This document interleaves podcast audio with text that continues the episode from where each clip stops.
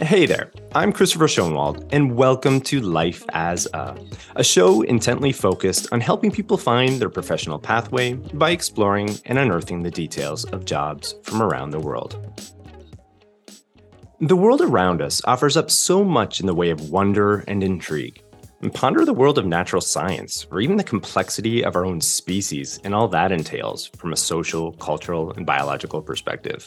I mean, it's utterly compelling to observe how all of these elements intermix, combine, and ultimately redefine themselves over time. You could consider this interplay between us and our environment a factory of story, if you will, which endlessly pumps out content. Sadly, much of what is produced is flying over our head due to the sheer speed, volume, and intricacy of it all. Unfortunately, there are those out there who are doing their absolute damnedest to capture and document what they can. On today's show, we have a guest many of you might consider to be one of the very best out there at recognizing, recording, and chronicling such stories for audiences the world over.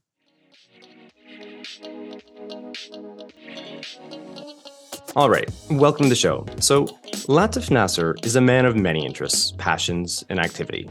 Distilling his varied professional pursuits down to a few, you'd probably end up with an uber talented researcher, writer, and presenter. Equipped with an undergrad from Dartmouth College and PhD from Harvard's History of Science Department, his official duties include being the director of research and co host of WNYC Studios Radiolab.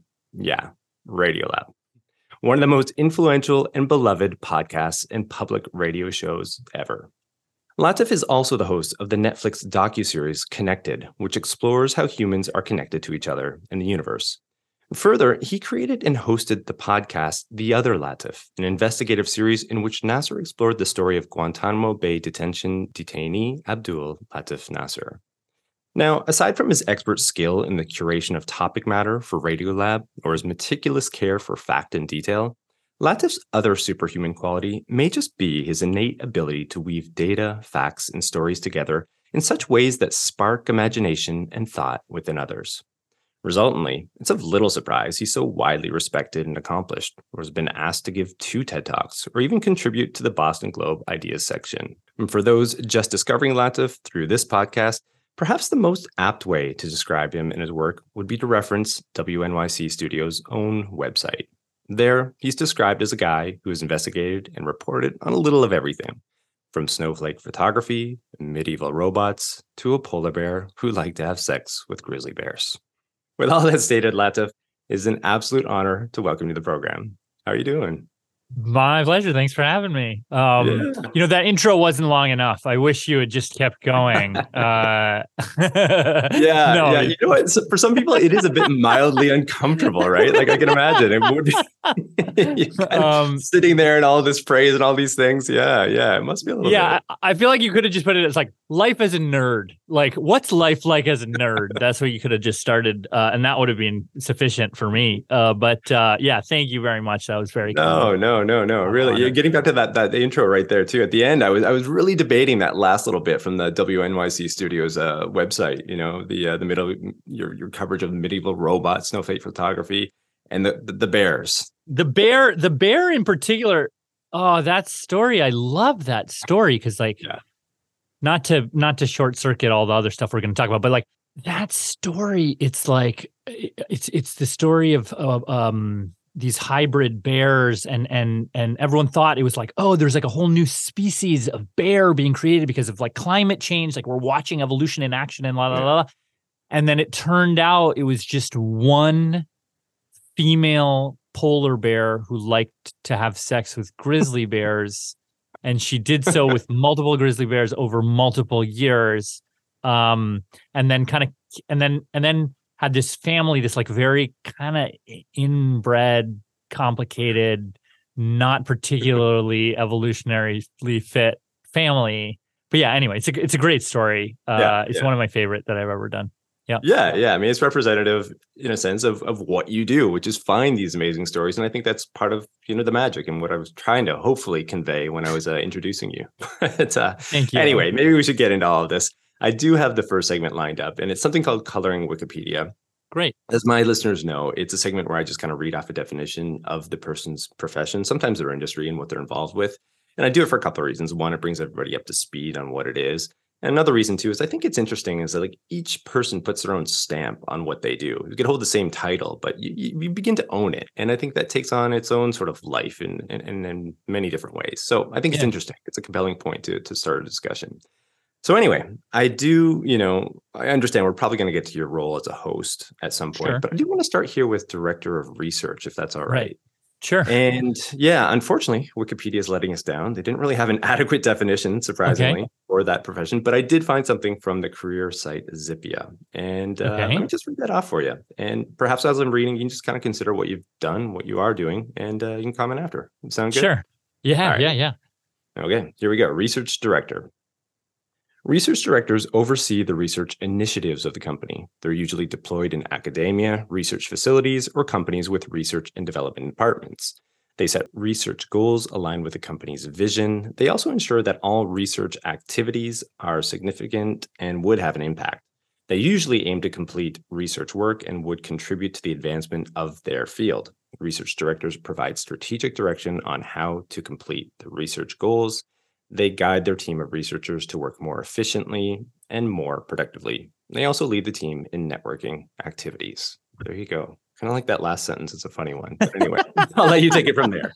um, so let me start by saying, I mean, I love Wikipedia. I, I I'm I'm sad Wikipedia let us down, but but the, the the what you just read was so corporate as to be yeah. unrecognizable to me. Right? Like, I don't exactly, know yeah. who does that job that you just said, but it's not yeah. me. Um, so so the background of my, of my that what used to be my job title, director of research, it uh, before I became co-host, that was kind of like a like a completely made up title that uh so what what had happened was at, at that point like that was right right around the time when I was graduating from grad school and I was just like, oh, journalism, this seems like a cool thing. So then, and then I I heard this show Radiolab. I kind of fell in love with it, and I sort of started pitching them stories. I kind of just I sort of just started like like haunting their offices. Like they would like yeah. they, at some point I was pitching so many stories that they were like, "Oh, why don't you just come to the pitch meeting anyway? You can just explain your stories that you're pitching better because you're nice. pitching every week anyway."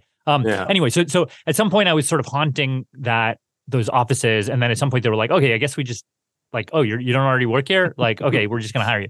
So they kind of made up a title for me in hiring me, and uh, and and it, it was like they needed several things. Like they needed someone yeah. to start up. At that point, the st- show didn't have fact checking, so they were like, oh, okay, we kind of need someone to start up fact checking, and then also you like we want you to be a reporter, but like it it, it was sort of just a, gr- a slushy grab bag of stuff. It was like, oh, can you also do social media and stuff too? Like it, it was like it was very, very. I was kind of very early stages in the in the field, and I think even in podcasting as a field, like that was like pre serial and pre all these things where it was like we were still just sort of figuring out what we were doing, and and it was kind of just a like it, it was a important but vague sounding title that they could just sort of come up with that I was like, yeah, okay, that works for me. Uh, yeah, um, yeah but uh yeah so that and and it was funny like when they when they were sort of like like drawing the role in a way um i think they had a sense that they wanted to hire me because i was and so they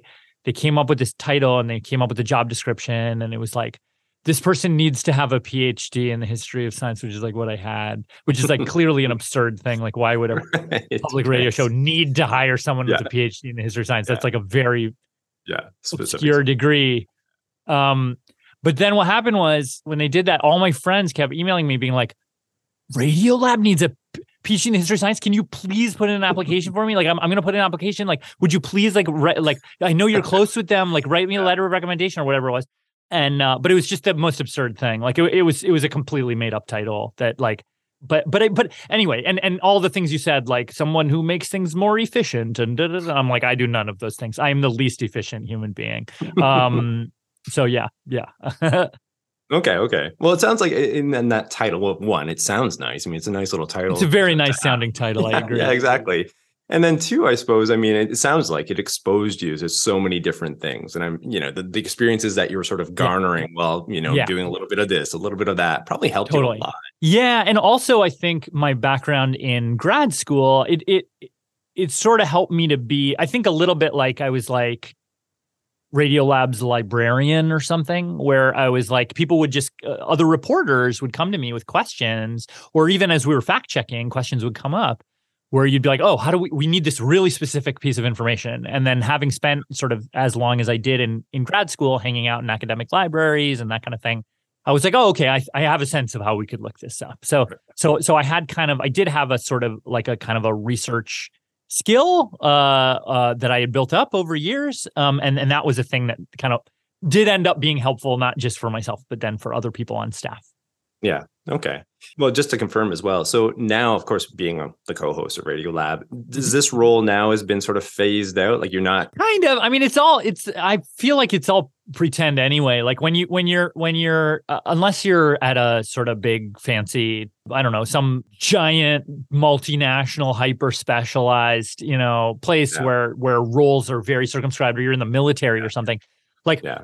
Radiolab, even though now it has, I mean, it has way more people than it had when I started, but like maybe it has like 20 people or something. Okay. Um, but even then, like, I mean, we're big for a podcast, but like for a company, let's say, like it's still fairly uh small in the sense that like there are a lot of utility players. Like everyone's kind of going around doing yeah. very specific things. And there, there are so many parts of the job. And there's certainly some people who are more specialized than others. But like, I mean, I do, I do do you know, I'm the co-host, but I also like I love writing web copy. I do that all the yeah. time. I'll I'll I'll book interviews sometimes. I'm, you know, cutting select sometimes. I'm doing this sometimes. Yeah. I'm doing that sometimes. There's a lot of parts to the job. Um and so yeah, so co-host is definitely one part of it. You know, yeah. editor is one part of it. Booker is one part of it, you know, pre-interviewer is one part of it. Like like pitcher is one part of it. Like so they're mm-hmm. all I don't know, it's, it's kind of a stitch together. All intertwined. Yeah, yeah, yeah. Okay. Yeah. Yeah. Gotcha. I kind of I had this vision in my head of you, you know, like having this role, but then also being co-host. And I'm sure like people want to pick your brain on how you're coming up with these stories and and what you're yeah. doing to you know you've you've got a track record now i think i would assume and yeah you just mentioned and, having 20 people working there you probably have a lot of people under you that are like looking up to you and like well you know help me out here a little bit like how, how do you do this what are you doing to, to you know undercover all that you do and uh, yeah yeah yeah, we're really lucky as a team that like like certain people have certain skills. So like composers or you know people who are really good at like the kind of like middle phase of production, let's say. Yeah. But me, I'm as you said, like the thing I'm most excited about, the thing that I love, the thing that like I get up in the morning to do is that early phase. It's like finding new stories, hunting for yeah. new stories. Like like that that is that's that's the thing I love the most. And and that it, it takes a lot of like kind of good detailed research to find yeah. to find original stories and to then make sure that they are true. Yeah, well, there's some of the magic right there. I think of Radiolab, and that's what that's what's made you know the program what it is and continues to be. So, yeah, excellent. In, in terms of, I guess you know how things have been going. Obviously, we're we're gonna get at this later on, but uh, last year, big big changes. You know, when you took on the role of co-host and Jad Abumrad, you know, stepping down. Yeah, yeah. How, how's that been going for you guys? Both you and Lulu. It's great. It's great. I mean, it, it feels weirdly. Uh, it almost. I feel like like my answer to that is almost like an anticlimax. Like it's like it's actually probably. I feel like they taught us both. Lulu and I kind of grew up in the. Uh, you almost think of it like it's like a like a mechanic's garage where like we're like working on stories all day mm. and like we grew up as kids like like watching Jad and Robert and, and everybody like like yeah. like do that very thing so so I think yeah. like in our bones like a lot of those same yeah. moves are are the ones we learned from Jad and Robert and yeah, right. um, and and uh, Ellen and there are a whole bunch of people kind of who who used to be at the show who are no longer but but I feel like yeah. still very much bear a kind of stamp of it at, at the same time though like I, I like to think uh, that Lulu and I bring you know our own weirdness and our own questions and our own sensibilities and yeah and and things we sort of find ticklish that maybe maybe other people maybe even Jad and Robert wouldn't have. Yeah, well, that's part of the magic too. Is is just that, and it's part yeah. of the evolution of it all. And uh, yeah, I can attest to that. I mean, you know, I've been listening to Radiolab for years oh. and years, and through the yeah. transition as well. And of course, yeah, it, it does sound a little bit different at times, but you can still, like you said, like the essence of the show is still very much there.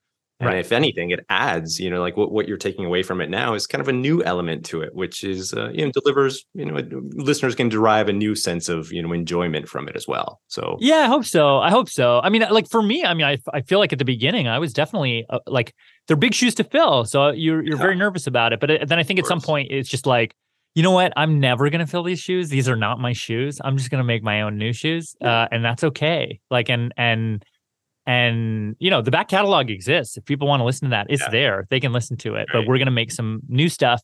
And yeah and it'll be what it'll be. And yeah. and uh yeah so so kind of i feel like lulu and i both sort of made peace with that pretty early on. And now we're just trying to yeah we're we're trying to you know let our respective freak flags fly nerd freak flags fly. Yeah. And yeah, and so far we're having fun. We're having a lot of fun. Yeah. Well it's sounding good too all right. Well, maybe we could skip on over and do a new segment here, lots of sure. Q and A discovery. We need to kind of continue this back and forth. But I have this mm-hmm. first question lined up, and I kind of like to rewind a little bit here to a bit of a backstory, you know, sure. about you. You know, you know, I understand that you grew up in Mississauga, Ontario, Canada, just outside of Toronto, and I'd love to know how you, for one, you grew up there, and then ended up in LA, you know, eventually now co-hosting one of the most popular, influential radio and podcast programs, also the Netflix series, you know, all these different amazing things that you've been part of. How did it uh, get all started there for you? Uh, for me, the way it got started was well, so I I like to me, I kind of I kind of chart it in a way through my like th- through how I felt about science over this is kind of a weird way to answer the question, but like when I was so so I kind of was a ordinary kid, immigrant parents, like in Canada, that is, you know, it's most people, I guess. Right, um, right. But um, yeah, so so growing up in Canada, I feel like I I really I really liked science until about high school. And I kind of like I kind of yeah, like I just remember I, I, had a few teachers, like, and I just went to the public school, like kind of down the street from my house, and I had a few science teachers who I who I didn't really who kind of I don't know, just I didn't I I didn't love it. Like they just they sort of they sort of yeah they snuffed it out for me and and wow. and I don't like I, I actually later learned like one of one of them it wasn't even her fault. She had some kind of like brain issue and then like mm-hmm. like anyway well, for whatever reason like they they, they weren't the the most it just wasn't matching up for, for you it wasn't yeah. match and yeah. and and and I just I just felt like I was like I just I just I turned on science. I just hated yeah. it, and I was like, this is so boring. Like, why are you telling me stuff about the boiling point of this element? Like, wh- why are you giving me answers to yeah. questions I never asked and I don't even care about? Um, from there, like in, in high school, I got really interested in studying theater. I actually then I transferred. I, I did. I went to high school at, at this place, also in Canada, in on the other side of Canada, uh, called Pearson College, um, okay. which is a kind of a tiny um boarding school but like magical magical place that mm. totally changed the future of my life and and and yeah it's like a it's a kind of a like people have called it like a hogwartsy type type place it's it's really incredible yeah. um and that was a that was a place where i kind of like it sort of hit the reset button for me where i was like oh wow like the world is a really really interesting place mm. um mm. and there, there's sort of like i don't know I, I feel like i'd written i'd written a lot off and and from there is sort of kind of graduating from there i was like oh i can do i can do anything I, the thing i actually fell in love with there was uh, theater okay and that's when uh, so I, I applied to schools here in the in the states and and the thing that kind of drew me uh, to go to school here as opposed to in Canada was kind of the liberal arts college model. You know, I, I really kind of fell in love with that model, and it felt like it chimed more with sort of the way my brain yeah. worked and having a kind of a, a, a broader set of interests. Mm-hmm. And so I uh, when I got to Dartmouth College, I yeah, I it's like I got forced to take this through the like curriculum requirements. I got forced to take this course they called it like i mean the subtitle for it was like uh, uh, stars for poets uh, but it was like the like class that people who don't like science take to check yeah. off their science requirement or whatever and as part of that we had to do like a special project and then i, I lobbied because i had a bunch of other theater friends in the class and we lobbied to like be able to do a like a play, put on a play. So we put on the mm. life of Galileo, uh, okay. a, a, play about the life of Galileo. And like in doing that, I was like, oh, wait a second, this is like, this is kind of awesome. Like science is interesting. And wait yeah. a second, like, like science, I always thought of it as this sort of dead thing where we already have the answers, you know, uh, like the boiling point of whatever.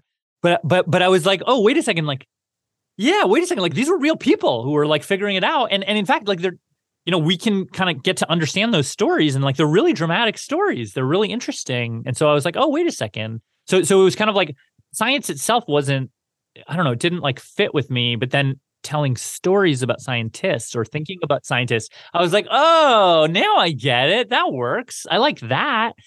And then and then I basically that sort of drew drove me into grad school where I studied the history of science, where I was like, oh, history, story, science. Okay, I like all of those things. It was kind of a left turn from theater. And in fact, I, I, I in my head, I, I, was like, oh, I'm going to go back into theater, but I'm just going to kind of take a, a, little, a little detour. detour. Yeah. And I was like, great, I'll write some plays about, you know, just like the one I did in, in undergrad. Like I'll write some yeah. plays about scientists or something. It'll all make sense. Right, right. Um, but I, I, I went into grad school and I completely fell in love with that field. Then I was like, the history of science is so amazing. So many great stories here, so many big questions. And here are the stories of kind of dramatic people of the past, sort of grappling with them.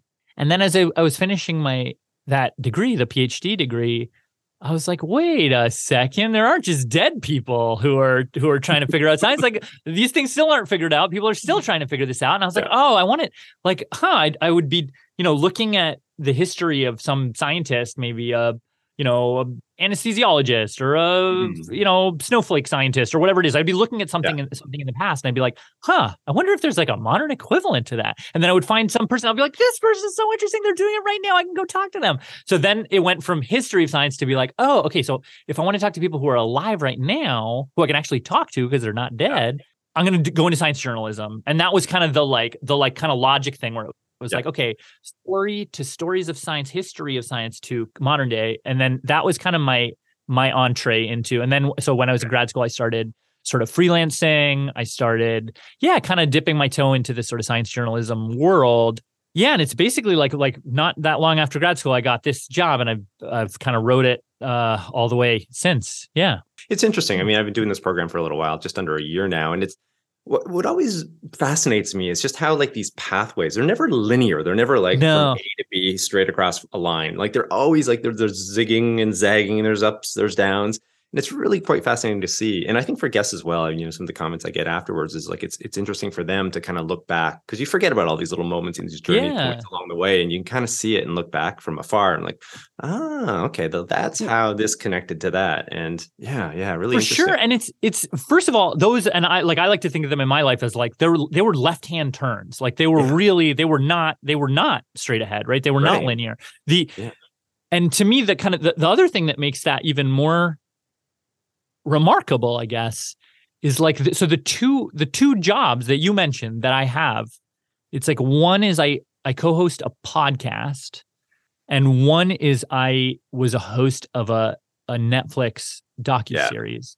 Yeah. Yeah. When I was graduating from college, neither of those two things existed. There you go. I had yeah. never heard of a podcast. Netflix go. was like mailing DVDs to people. Like mm-hmm like neither of those things I, I i could never even have conceived of doing those things yeah. um and so really so to, so to me like even if i had charted a linear path like i don't know i don't even know if that job would still exist and That's and right. and in the meantime jobs that i did love and do feel like they speak to me so much more like opened up so so i don't know i i feel like that's not to say i mean there are people out there for whom they have a linear path and that's great and i hope they you know stick to it but but but but for me that like that's the that's the way that's the way that um yeah.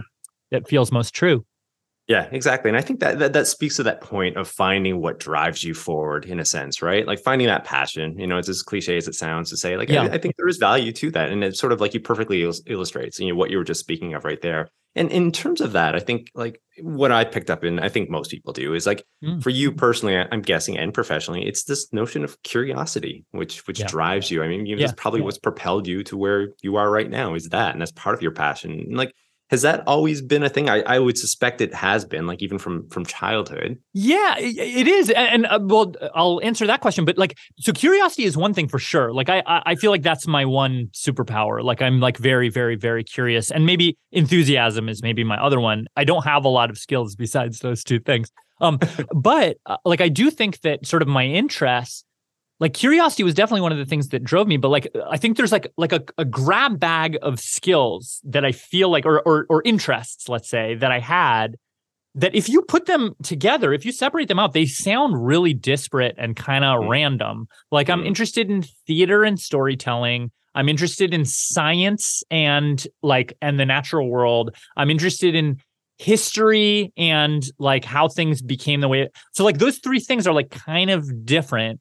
Yeah. But then to find a way to use those three things and and and everybody has their own you know constellation of different things but then to then use them to triangulate to be like oh maybe i could uh if i maybe if this if if there was a thing that existed that could combine this and this but nobody's doing that but but but actually that's good because then i can walk into a place like radiolab and i'll have pitches you know that nobody else has because they're not thinking about the history of science in a theatrical way or whatever it is right so to me it's like like i think that you're you're so right. It's like finding the passion or like but but it's also like finding those things that that you really love and then trying to triangulate based on those you know? Yeah yeah yeah. Not too long ago i had another guest on that, that you're familiar with that you know mm-hmm. aslan oh so great. What a great guy. yeah exactly. New york times bestselling author. He's also a producer of different television programs you know, incredibly talented individual. And what he was speaking of on this show, it was that just that what you were speaking of right now is how he had seen like he was embedded within academia, and he found like a lot of that to be quite frankly just boring to him, like the way the information was presented. And it wasn't the information that was the problem, because information itself was fascinating. It was just how it was being packaged up and put out into the world. So his idea was to take some of this and put it into a different medium, maybe write about it, produce works on it, maybe it's television programs whatever it might be to kind of like you said like triangulate and find like a little avenue that other people weren't necessarily exploiting or exploring. He's a great he's a great case study of that. Yeah, exactly. Exactly. Yeah. Right. Well, both of you are. Yeah, quite yeah, frankly. Yeah. So yeah, yeah, yeah. No, it's a really good point to add. But but but to your but to your other point, like I do think here I think curiosity is is and has been that thing for me where it's like, and I think it, it's sort of one of the things that has allowed me to become a a journalist. Like, uh, I like to keep asking questions. I I don't mind being being or being perceived as uh which are both true and important the dumbest person in the room. That's okay. Like like i like i feel i feel good about that. I like that. I, I that's the place i want to be in a way because it means i'm learning something you know? And and i think that uh yeah like i think for me as soon as I got to the place, you know, in let's say history of science uh, grad school, where I was like, okay, I'm starting to understand what's going on around here. Then I'm like, okay, I'm getting out of here. Um, and and to me, I feel like I'm in a place where, yeah, I, I feel really lucky that I'm like learning new things every day, and I I can kind of keep stretching. Yeah, I can I can keep being curious and keep learning, and that that is like I, I feel so so so immensely lucky. Yeah, yeah. Well, I do have another question here as well in terms of your work and what you're doing, and which probably feeds a lot of what we were just speaking about, is the actual uncovering of content. And I know you get asked this question all the time, but I know some of my listeners would probably love to hear it as well. So maybe you can just get yeah. a condensed version. But you know, sure. in terms of your process of coming up with these stories, I mean, again, as part of your reputation, I, I suppose, is that like you do find these these incredible stories that just have never been told. And you know, how does this come about? Is what I'm trying to get at here, I guess. Yeah, for me, I, I think that there's this feeling like like it's it's funny. Uh, it's the part of my job I just love, and it's funny because there are other journalists who hate it and dread it. Um, and then there are non. I feel like a lot of like non-journalists or you know non storyteller type folks who are like, where did these come from? Like as if they're uh, sort of these. Uh, I, I feel like in both of those cases, like the way that these folks kind of see stories are as these kind of like like rare Fabergé eggs, you know, that you kind of just have to find in nature or something. And to me, it's sort of the the the useful thing and the thing that really has opened the floodgates for me in terms of finding stories is to kind of just completely smash that idea um, yeah. and and to flip it and to realize that wait a second, no, like okay so and this is i have this manifesto that i wrote that kind of and this is sort of the way it goes which is it's like okay so imagine there are about 8 billion people on planet Earth. Just presume 1% of them in any given week have something dynamic, interesting, newsworthy happen to them in any given week, right?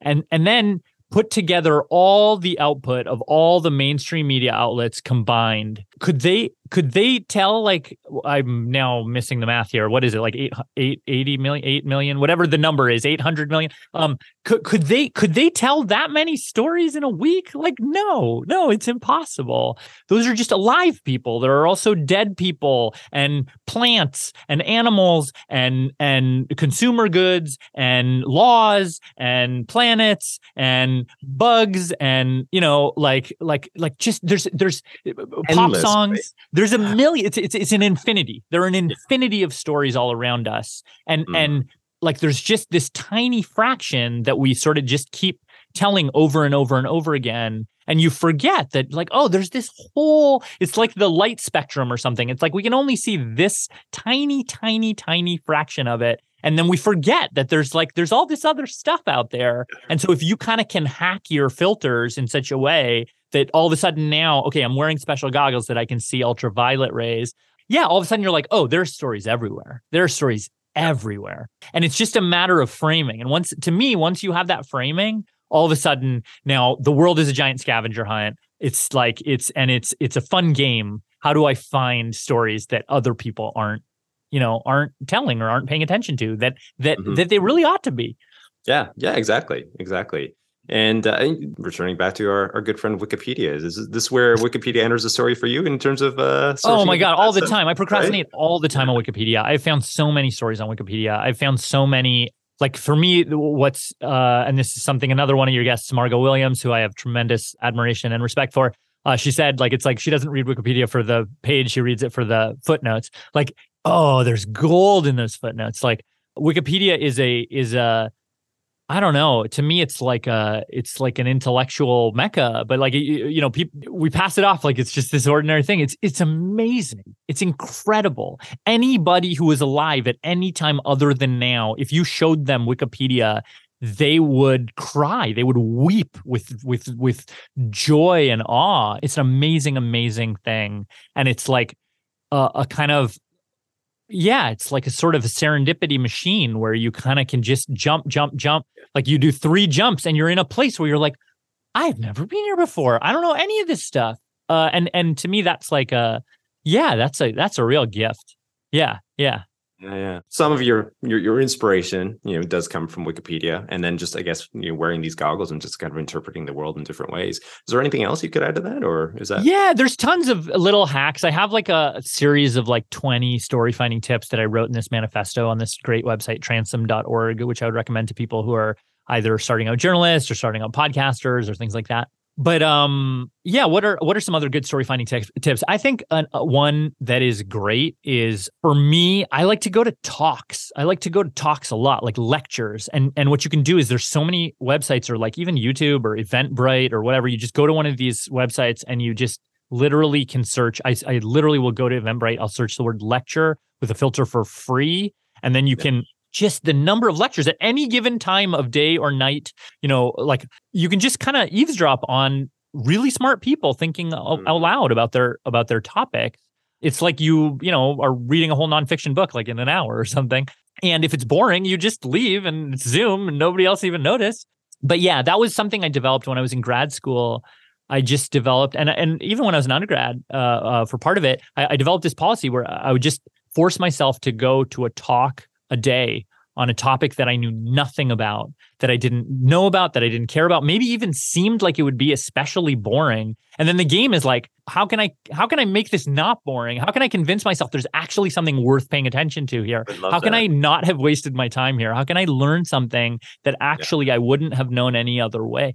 And and so to me that like it's like if you make it a game where you know it's a scavenger hunt it's a it's a you, you, know you and and the, and the prize is you get to learn more about our planet ourselves our all of a sudden i don't know to me it like it like awakens the world in this way. Yeah totally. I think that perfectly encapsulates that that idea that you already presented earlier of like putting those goggles on you know and looking at the world in yeah. a different way. And if you can kind of like trick yourself into like seeing things differently viewing things differently interpreting things differently you're right. I mean, the world totally, totally opens up for you. And uh, if anything, the, the bigger challenge probably is like narrowing things down and deciding on what the next thing you want to cover would be, right? Yeah, yeah. No, it's not that's finding the true. stories. It's, it's yeah, choosing which ones you want to choosing go them after. very very Yeah. very true but but but and that's i mean your job as a curator podcaster let's say our our job but but for those people out there who just kind of are looking to i don't know to like like a, like re wonder their lives you know are like looking for the awe and the mm-hmm. wonder and the reason to get up in the morning like to me that's the thing like that's the thing you can do to to to yeah find Find some joy. find some joy. Yeah. To me, like I get tremendous amount of joy from that. And like anytime when I'm flagging or I'm like, what the hell am I doing again? Why am I mm-hmm. doing this? Why do I why, like what am I wasting my my life on here? You just do that. You just go out and find something, you know, find something that you don't know. Uh and and and to me that active learning is like it's just it's it's invigorating. Mm, that's probably the best word for it. Yeah. No, I totally agree. Totally agree. All right. Well, I do have another question here, and this one, I don't know. Maybe this one is a little bit radio labby. I'm not sure, and Sure. it's a little bit out there. I'm to qualify it. No little problem. Bit out there. That's where I live. Yeah.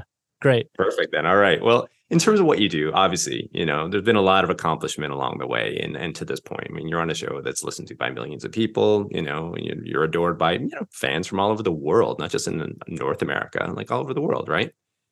And you know, I've been reading a little bit recently, and same thing. You come across different things that sort of surprise you or interest you, and with this whole rise of podcasts and whatnot, I mean, it's a fairly intimate medium. You're you're getting to know these hosts who oftentimes are sharing different you know, details about their lives in addition to whatever Yeah. the topic matter.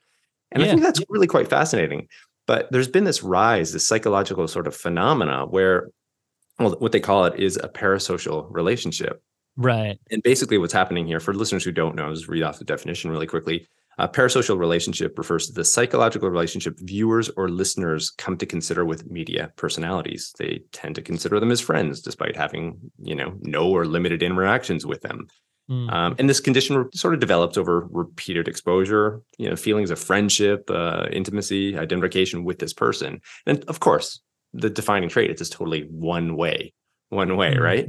This Right. probably isn't all that new. I mean, radio's been around forever and, you know, television and Yeah. whatnot, but podcasts, I think, have maybe amplified it to a certain degree. Mm. And I've always been kind of curious about this from the perspective of someone who's on the other side of it. You know, like how do you sort of take that? Is it is it a bit creepy? Is it I don't know, sort of I don't know, flattering at times, or or, or do Yeah. you even experience this? I don't know. What, what would you say to all this? Yeah, I mean, I think I, I definitely, I mean, to a limited degree, but like it, it makes sense, right? Like, like especially podcasts, and you're you're totally right. Like we we say all the time, like podcast people often they're listening with earbuds, which Right. means we are literally the noises coming to you, the sound of my Yeah. voice is coming to you from inside your own skull. Like, like I am, I am a voice in your inside your head. right. Uh, like, and that's you can't get more intimate than that. exactly. Um, so to me, that's kind of natural, like that, and and and it's it's funny, like when you're reading something on a page, you don't. I don't know. There's something about hearing a human voice, even if I was just reading literally the thing you were, you you yourself Yeah. could have read on a page. All of a sudden, you're like, huh, who's that voice? Oh, di- what Yeah. what did he do there with that word? Or like. It just makes you all of a sudden be like, who is this person reading to me? Like, what do they think about it? What do they think? Connections amplified, if anything, right? Yeah, I think so. It's firing off a mm-hmm. whole bunch of other neurons in your brain. I think that yeah, that kind of lead to this. And I think so. I think so. And and and it's um so so it makes sense why that sort of happens. And I'm I feel like I'm lucky in the way that like there are a lot of other people for whom this can be really intense and and unsavory and and really uh you know puts them off like you know and I think this especially happens to like women or people of color and people like like you know queer people or like there, there are a lot of certain kinds of people who this kind of disproportionately can be uncomfortable for. right. I would say in my experience, and maybe it's just because I, yeah, I don't know. I like in my experience, it's been quite positive. Uh, Mm. I, I feel like I people they ask me for help or for questions in a way that feels like very honest and earnest. And maybe it's and mm. it's like I'm like I live in LA. Like that, if you want celebrities, there are way bigger celebrities in in any direction around me. But I feel like Radiolab is a maybe in in grand media landscape. Like La- Radiolab is sort of a niche enough thing that yeah, I don't know, the people that come and try to talk to me and and the people who are our fans and who feel that kind of intimate connection, like I I tend to I tend to kind of I tend to kind of like it, and I, I like those people, and yeah. and and kind of we can have a, a kind of a nice conversation. That said, there have been times when yeah, when it's been uncomfortable, when people mm. will come and they do things or say things or uh, act in a way that it's like that's not that's not right appropriate appropriate like uh one time when i you know i felt kind of uh yeah felt weird i guess i could say um was uh, in the aftermath of the 2020 election and that was right also around the time of the all the uh george floyd protests and and and there were people who were who were using and explicitly quoting my I did one of the episodes I did of the Netflix show Connected was about this thing called Benford's Law. And there were people who were kind of citing my show as sort of evidence that Benford's Law could prove that Joe Biden didn't win the election. Benford's Law could prove that the video of George Floyd being murdered was fake, things like that. And and so I was like, that's and and and then kind of also in a way, were trying to were emailing me trying to say like thinking that of course I agreed with them and I was on their side yeah. and so like and so I was like that's yeah. really that's no. not at all anything that was even remotely what I was trying to do uh, or what I was saying. And so yeah I don't know. There are like moments like that where you're like oh how, like what am I even yeah. like what's coming across here? Like it's so so little of it is anything i actually intend um mm. what what is going on here. But i don't know. In general i i, I feel like i i've been i've been really lucky. I've met so many cool people who are fans of the show and I, I like getting i mean i like hearing from like i'm very bad at responding but i like hearing from people i like yeah, I, mean, I like that yeah sorry, anyway i was just gonna say it's part of human nature to a degree i mean when you're yeah. getting compliments like who doesn't like that who doesn't like having yeah. you know a pat on the back sure. once in a while and if if those are the the majority of comments or you know things that are coming in then yeah yeah totally. Yeah and it's it's also on the flip side like it's like you know I, I feel like the thing i was saying before like it's like stories are everywhere. Like people people people write in with their stories and you're like wow that's such a special thing. Like literally the other day i was just i was like walking down the street and then this person heard because i did this story about um which is probably again one of the most in, intimate stories i did. I did a story about how i got crohn's disease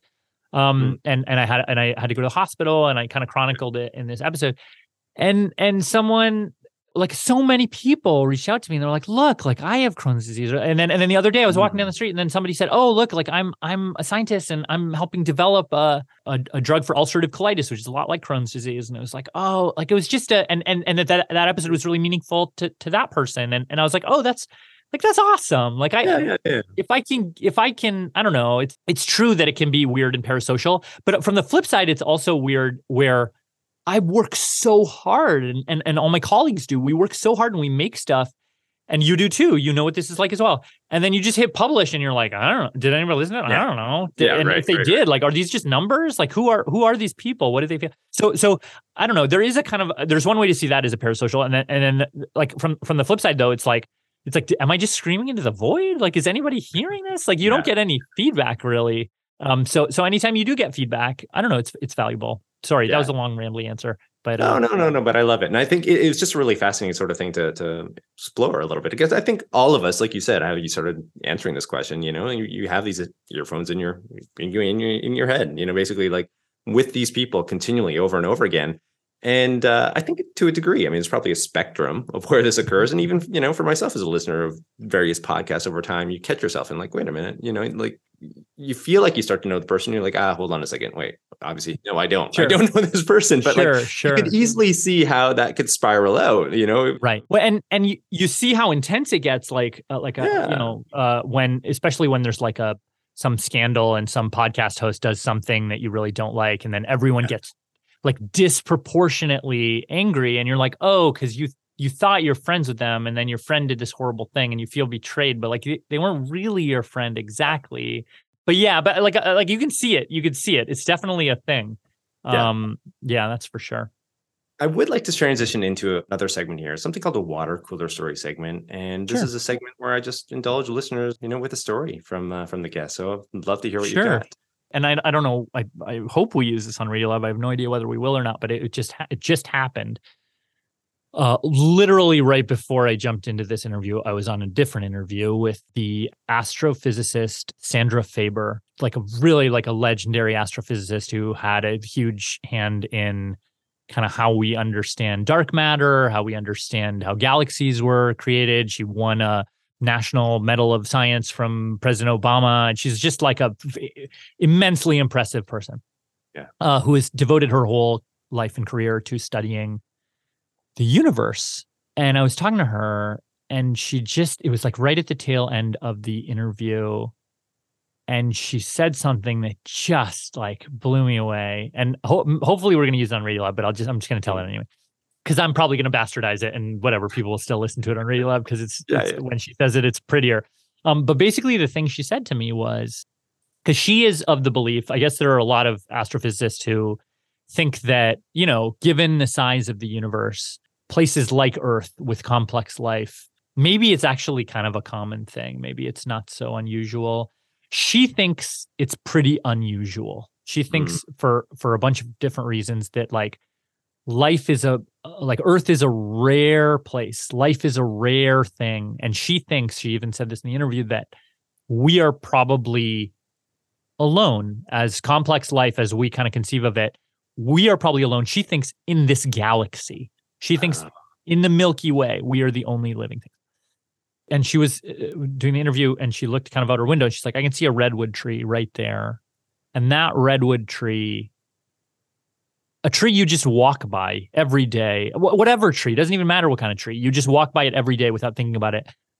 That that is more interesting than 99.999999999% of things in our galaxy. That mm-hmm. like actually Earth is so unusual and special and like capable of producing these complex amalgamations of molecules and elements in such a way that you know w- with with low entropy like there's more kind of the most boring thing on earth is still the most interesting thing in the galaxy and sort of everything around us we we we just take it for granted but it is actually like epically interesting it's mm. like you mm. could travel more lifetimes than humans have had in the universe looking for interesting stuff and you wouldn't find you know in, in all that time what you would find on you know on a walk down the driveway like yeah. which is like i was like oh my god like that what a reframe there you know? It is yeah. And it's perfect uh, like i love that story right now because it's like it it's in tune with everything we've been speaking about, you know, in, in this conversation, quite frankly. You know, it's just like putting on those goggles and looking at the world right. in a different way. Right. And and once right. you do, once you can kind of like trick yourself into it, or like as you were saying, you know, make a game out of it, you know, what can you learn yeah. about it? Yeah. The level of intrigue goes from like zero to a hundred in like three seconds. You know what I mean? Yeah. Like it's amazing. It's amazing how fast that can happen. And probably have those reminders from time to time is helpful. And it sounds like, you know, it never hurts a reminder coming from somebody as impressive as the person you just described. Right, right, exactly, you know, right. Kind of yeah. colors it in a different way.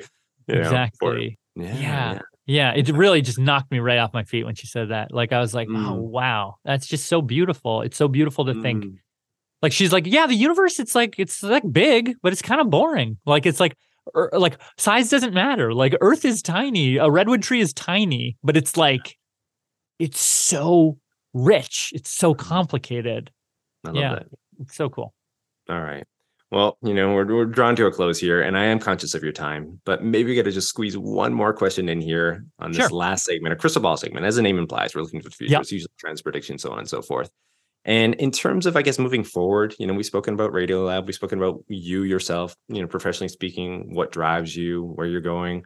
I'd love to know where you're you're headed. Maybe the show for one, you know, putting your own stamp on things, and yeah. uh, you know, like w- w- what's in the pipeline for you moving forward? There's certain things that you still want to check off, you know, personally and oh, professionally? Oh yeah. Oh, there's yeah. a million. I I have I personally just personally and for the show. I mean, I think we have we have so many. Like I have specific projects going on. Lulu has specific projects going on. A bunch of the staff has specific projects going on. We have stuff like our our pantry is pretty stocked. Like we got some really exciting stuff coming awesome. up that I am uh yeah, I'm I'm very very enthusiastic about. As for the like field as a whole, in a way, I feel like I'm like my eight ball is like inconclusive. I really like when when I started in the world of podcasting, it, it really felt like it was the thing where it was like, oh, you know, this thing isn't good enough to go on the radio. I guess just put it on the web. Like it was the it was the DVD extras. It was like the thing that it was like, oh, maybe someone will listen to it over there. And now the fact that we're at a point where like podcasts are getting Pulitzers, podcasts are like influencing Supreme Court cases, podcasts are are, you know, like driving media driving media people are uh, joe rogan is being paid a hundred million dollars to make a podcast or whatever not that you know i have a opinion on that one way or the other but um but like like that's crazy. I never would have seen that coming. Never. I'm still shocked by all of that. And and as for where it's going to go next i've kind of been around long enough to know that i i have literally zero prognostication skills uh fair enough fair enough well, mm-hmm. we're so excited and to see where it all goes. Obviously, with your show, and you know, for for what you're doing too. I'm sure uh, it seems as though you know, from the outsider's perspective, whatever you get your fingers you know, touching or thank upon, you very much. You know, it just turned to gold. That is kind of you to say. That is kind of you to say. But yeah, I'm I'm I'm very grateful, and I mean, I guess you and I both we will see what this field we are in. Yeah, will will do. Yeah. Awesome. Well, thanks again, Latif. I mean, it's really been a true, true pleasure having you on the program today. And uh, yeah, thanks for your time. My pleasure. Pleasure is all mine. Well, for those interested in learning more about Latif and his work, of course, you can find him on Radiolab. You can check him out, the other Latif, his other podcast series, and then also go to Netflix, see that docu-series Connected. You won't be disappointed there. If you like today's show, please be sure to share. You know, in the light of the conversation we're just having, you know, this stuff helps. It helps tremendously. You can also rate, review, and subscribe wherever you access your podcasts. And then head on over to YouTube. Within the last year, I did launch a channel. You can catch full video conversations, much like the one we had today with Latif. And the cool thing there is there will be some imagery associated with the actual show. And then finally, don't forget to join us for the next episode of Life as a, where we'll continue to explore and unearth the details of professions and the people behind them. I'm your host, Christopher Schoenwald. Until next time, stay curious about life and living.